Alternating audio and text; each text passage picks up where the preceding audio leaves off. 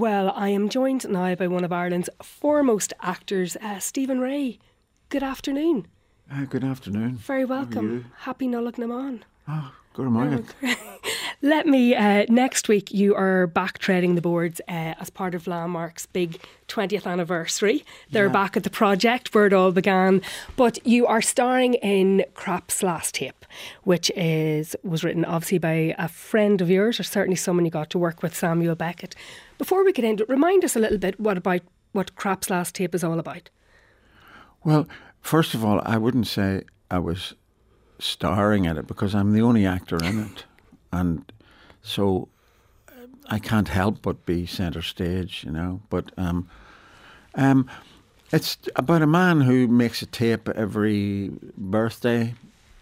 He's a writer, but he makes a he makes tapes every every birthday and listens to the them the next birthday and come to assess where his life is going.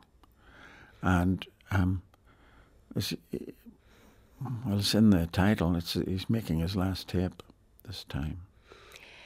Was there an inevitability about you playing this role? Um, like it's an iconic role, but did you did you think at, at some point you would get to to play it? Well, you know, he he does listen to these old tapes, and I decided some years ago to uh, make to make the tapes earlier. You know, I'm, I, so twelve years ago, I I did all the early tapes rather than do them two weeks before the show. So I was obviously imagining that one day I would do it, but you have somebody has to ask you. So you hadn't recorded it for any production company or for anyone else. This is just something you did for, for yourself. Yes, just put it in the top drawer or and then forget about it. I actually lost the tape when I, I lost the CD. Had to get them back from the person that recorded them. And then that must have been amazing for uh, Anne Clarke and uh, and Landmark to, when they like when they did they know that when they asked you that you had had sort of gone and done this for yourself anyway. Well, I I wasn't yeah, I said, "Oh, by the way, Anne, I have the tape. They have the earlier tapes." And I think she was, I uh, well, I think she thought that was a good idea. Yeah. Yeah. And and what was going through your mind when you made when you made those tapes back, what whatever it was, twelve years ago? Like, were you drawn to the text? Oh, listen, uh, it it's the most incredible text, and so I uh, I was and I'm blown away when I listen to it now, not because of what I'm doing with it, just the the the structure of it, the rhythm of it, the music of it. It's fantastic.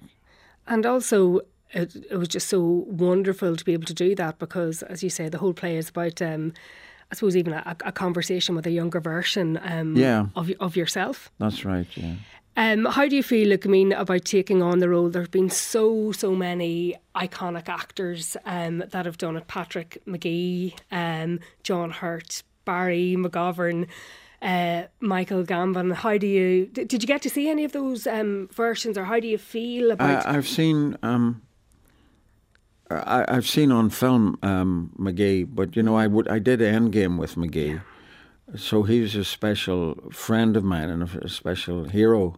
Uh, so yeah, I'd be nervous. I would be nervous about that, and and then I saw years ago the the great English comedian Max Wall do it, and um, something about Max was so right for Beckett, you know, uh, because that humour.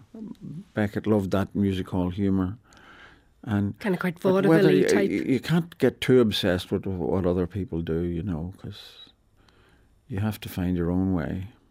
Talk to me about um, meeting uh, Beckett and getting to to work with him because that must have been incredible um, for you to do that. Was that with with Endgame?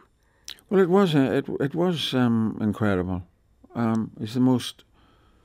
Um, he has a very firm intelligence about his own work. He knows what it should be, uh, and sometimes directors don't know what it should be. But in this case, Vicky knows absolutely yeah. what it is. But um, no, it was it was inc- incredible to to be in his company and to hear his wisdom on the work that we were doing, you know. And And of course, Magee, the uh, Krapp's Last Tape was written for Magee, um, so he was familiar with him for a very long time. You know. Bring us back to um, to Endgame because that's when you worked. You were quite Mm. young at the time. I don't think. I was, yeah. You don't even think you turned. um, still quite young. You are still quite young, and we'll get there. But I don't. I think you got that role when you were uh, twenty nine. Uh, the role of um, Clov, but it it was kind of sometimes the way that things go in life. It was actually because of the the death of another great Oh actor. yeah. Oh, listen, yeah, Jack MacGowran, one of the greatest. Um, he gave me my first job in in London um, in Shadow of a Gunman, and um, I I adored him, you know, and I adored his work, and so it was tragic when he died very young. Uh, you know, really, but um, and and Beckett loved him too, absolutely loved him.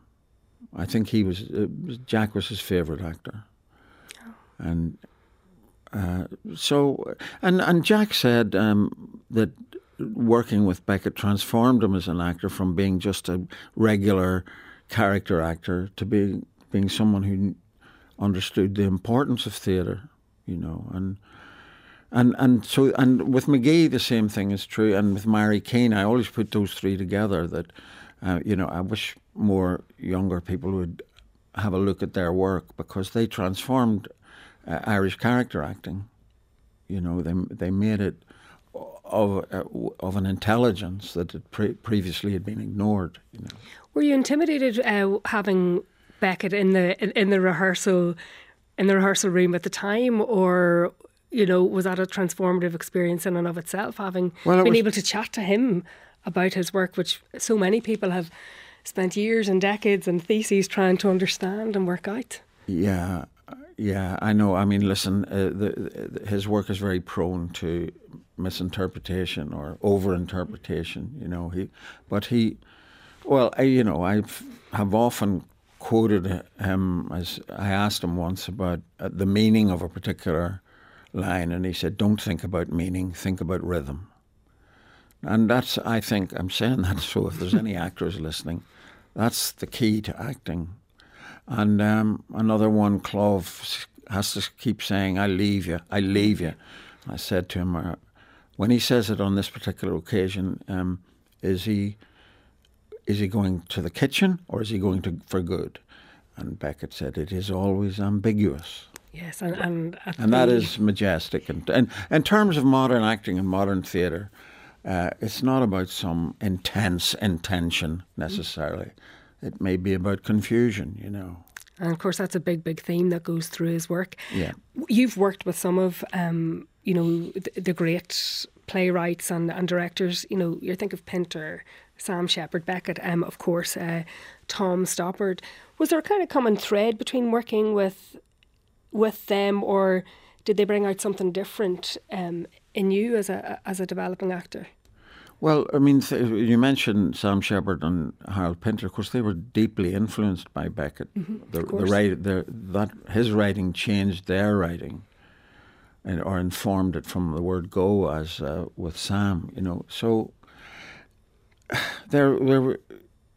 You know, if I say, as I said to Sam, I've worked with Beckett. You know, and his jaw dropped. You know, because he couldn't anymore work with him because he wasn't around anymore. But the, but they were hugely huge and actually sam shepard and pinter were both actors so they were heaven to work with you know Um, it is extraordinary, and to not just have met them, but to have worked with them. Can I bring you back to Krapp's last tape? Um, so much as with Beckett in, in one um, act, but it's it's identity, it's reflection, it's looking back, it's um, looking at the losses you rack up in life, the failures, the successes. It's um, and particularly with Krapp, um, the the relationship with love. And I'm just wondering, what do you make now of the younger Stephen Rea of the life that you have led? Like, I mean, is is doing this work forcing you to to look back and at, at the various tapes in your life?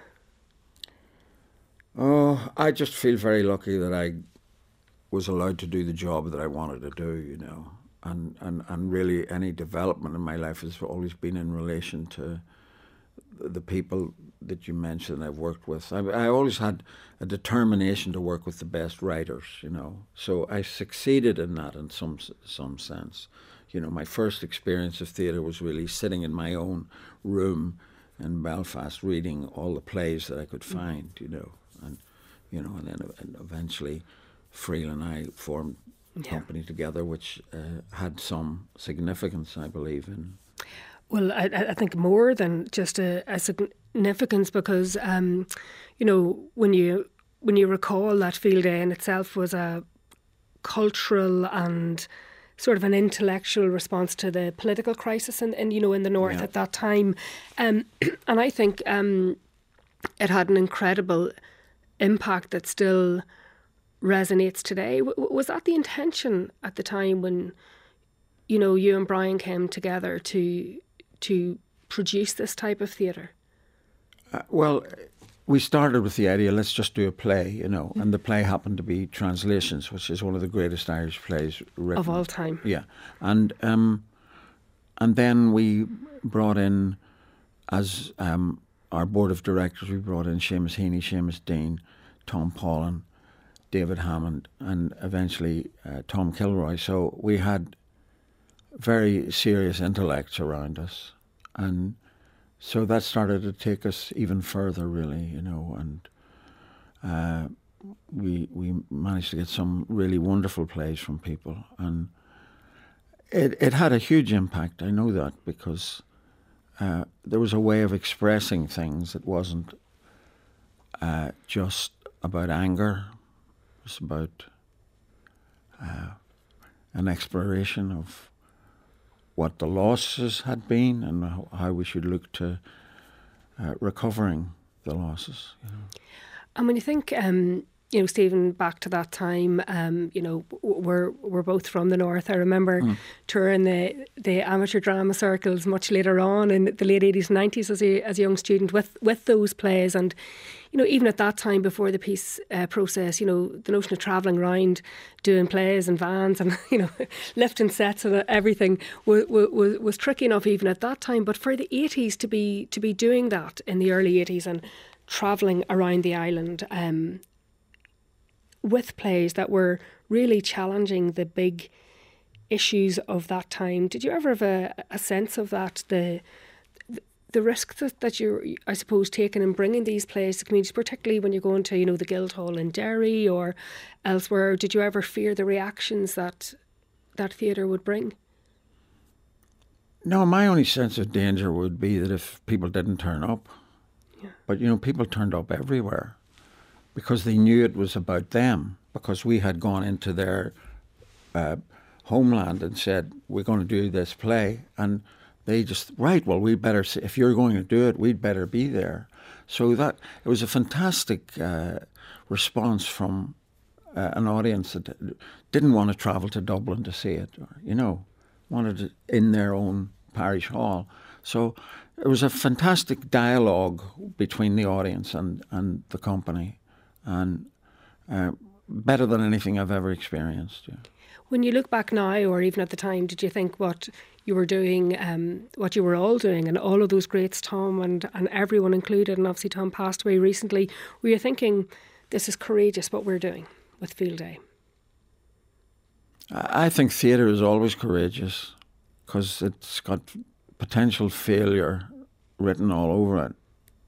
And making it work and giving it your all is very uh, requires a lot of uh, effort, you know, and uh, but when when you're doing, you know, if you see a production of translations now, you realize just what a magnificent play it is, you know, and, and how timeless it is. Yeah, and how timeless. And then is. recently, you know, the Ukrainian I, I, company I, came here and performed, and it was absolutely the um, the most exciting production I've ever seen. The night I saw it, there were tears. People yeah. were just on their feet, but there were tears seeing how how translation had translated across to yeah, and they to they, they were living it, you know. Yeah, yeah, it, it, was not pretending to be somebody that hadn't experienced it. They were living it.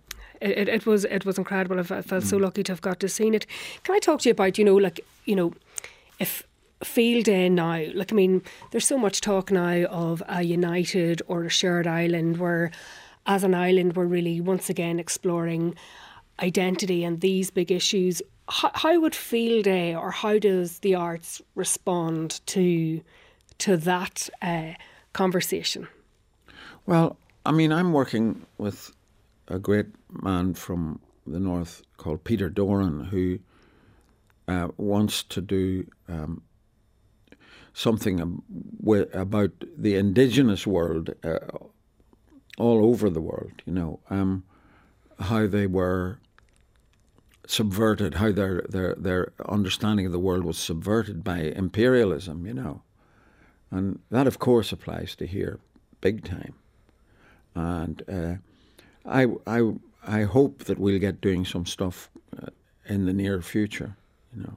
Yeah, and, and even that remarkable piece you did with uh, Clare Dwyer Hogg, actually on, on, on that short film you did with Clare on on Brexit mm. was uh, was uh, fantastic as well. Can I ask you about? you know, the world we're in, we hear a lot about wokeism or a cancel culture or that, you know, everything's very binary and you can get shut down for saying or expressing anything. I think back to uh, The Crying Game, that amazing, amazing film and the premise of it. You know, an IRA mm. man who inadvertently falls in love with a, a transgender woman. Do you think that film could be made now, would be made now? Were you, you know, what was your kind of consciousness of that, you know, controversy when, when you were making it back at a time where we were still just, I, I think in 92, we, we still uh, criminalised um, sexual behaviour between, between mm. gay men? I know. Well, Neil says he couldn't make that film now because that that has been met, mm-hmm. that issue. But yeah, at the time it was incredible. And uh, I mean, wonderful. And I remember when it was first on in New York, I was in New York and I'm walking down uh, Fifth Avenue and there's a gay pride parade coming along. And they started, they saw me and started chanting my name.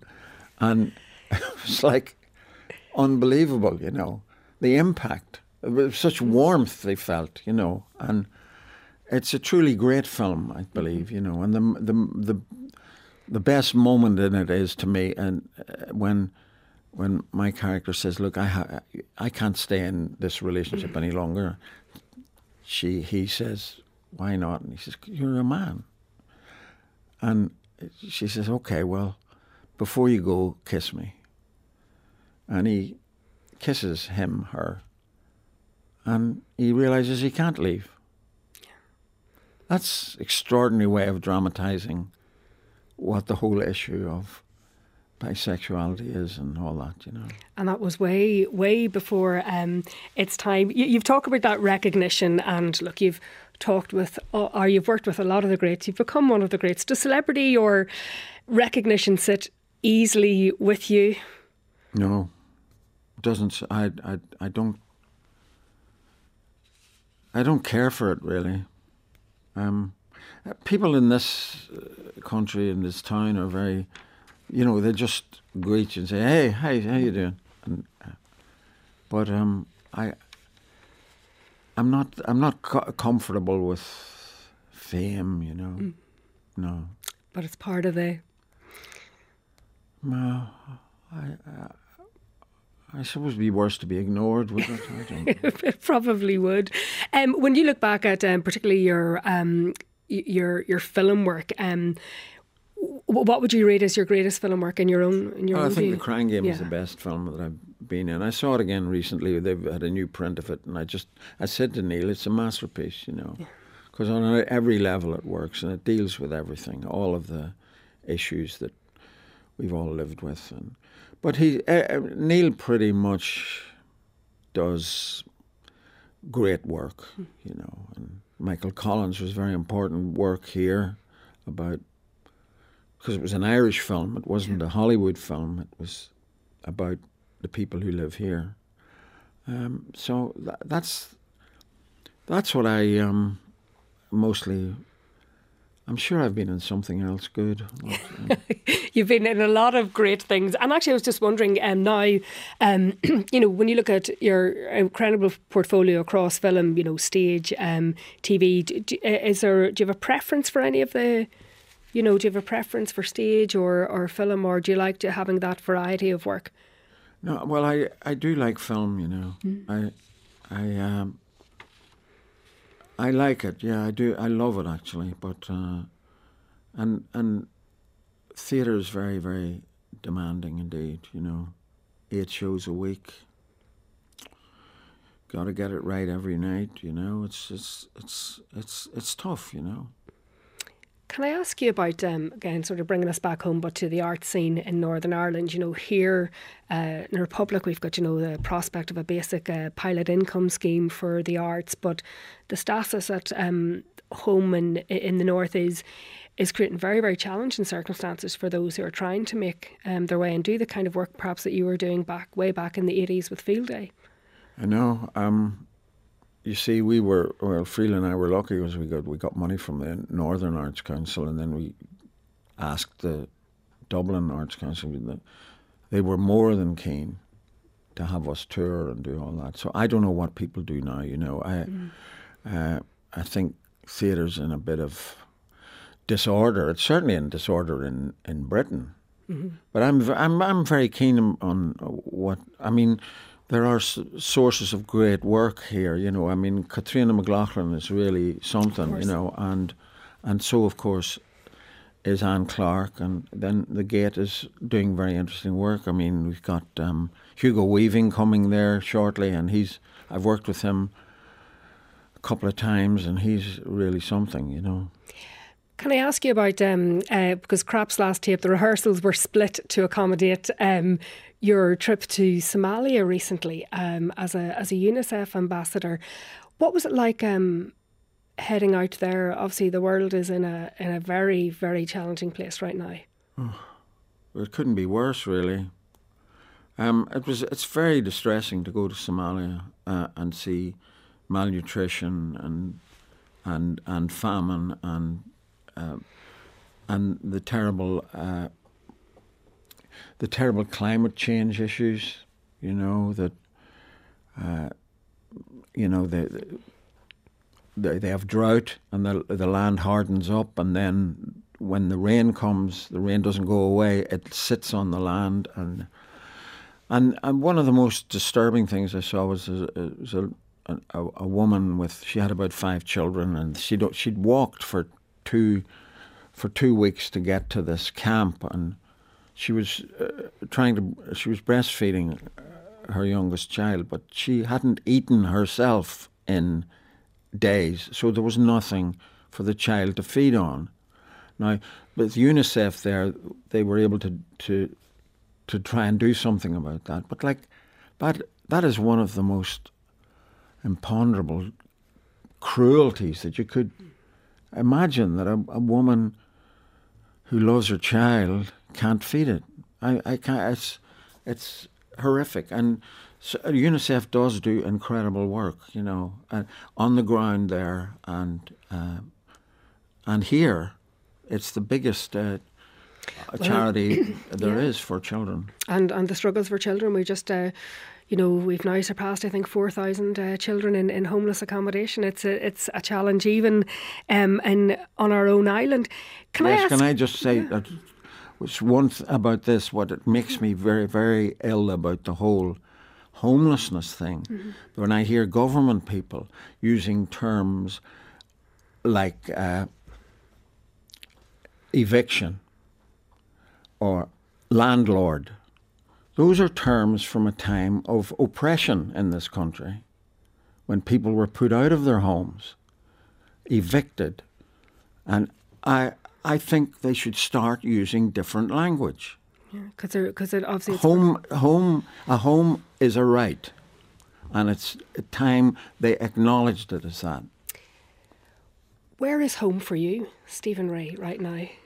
Um, well, um, I, I, I live out in a place called Ballymadrock, uh, North County Dublin, uh, with my two sons, and we go to Donegal as often as we can. I know in the past you've said that your two boys have brought intense happiness um, to your life. And I know you were planting native oak trees uh, together during the uh, during the pandemic. How, how, are they doing? They're doing great. The trees and the boys. they're doing great. They really are. All of them are doing great. The trees mm. and the boys. Yeah, they're they're they're, they're marvelous. You know. Yeah.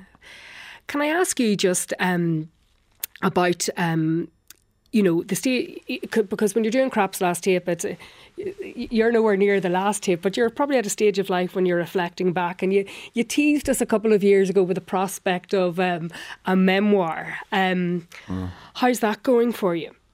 Um, I forget. um, no, I, I don't know. Yeah, I'm supposed to be doing it, and I'm being pressed to do it and everything. And um, but you know, like I said, I'm a kind of very private person. You know, I uh, don't. I don't really. But uh, but but but what, what what would be the deal then for a memoir? Like, I mean, are you thinking back to your own parents and and the life that they led? You know, growing up um, in the time that you did. What? Well, I have a very different life to they had. You know, I mean, there's no question. But um, I um, I I would I would just really like to write about the impact of. Uh, art, film on on the audiences and how important it has been here. You know, I mean, I look at the Abbey. I my remark about the Abbey is that we had a national theatre before there was a nation, and that's how extraordinary the work of an artist can be. And uh, so I, I'd like to maybe investigate that. Is the challenge of a memoir um, because obviously it's a it's an edited project. You're self editing, you're self censoring, choosing what goes in and what goes out. When you reflect back, what what do you want to encompass in all of that? Because you know sometimes we read memoirs, it might be out of prurience, it might be out of interest, it might be anything at all. But w- w- being such a private person, would you feel obliged to go into areas of your life that you perhaps ha- don't want to share? Well, I wouldn't do it. Mm-hmm. Well, I, I, I, I, I just I couldn't. I don't like nosy Parkers either. You know. I'm sorry. I'm not the right man to have a memoir. You know. Um, it's. Um, it's incredible. Uh, we're for, for, even for Landmark actually, twenty years they're going to be uh, mm. celebrating back in, in the project, and tickets are selling out very very fast. You looking forward to the run, Stephen Rea? Well, I've no choice. I'm lined up to do it. Uh, so, uh, yeah, I just, yeah, it's.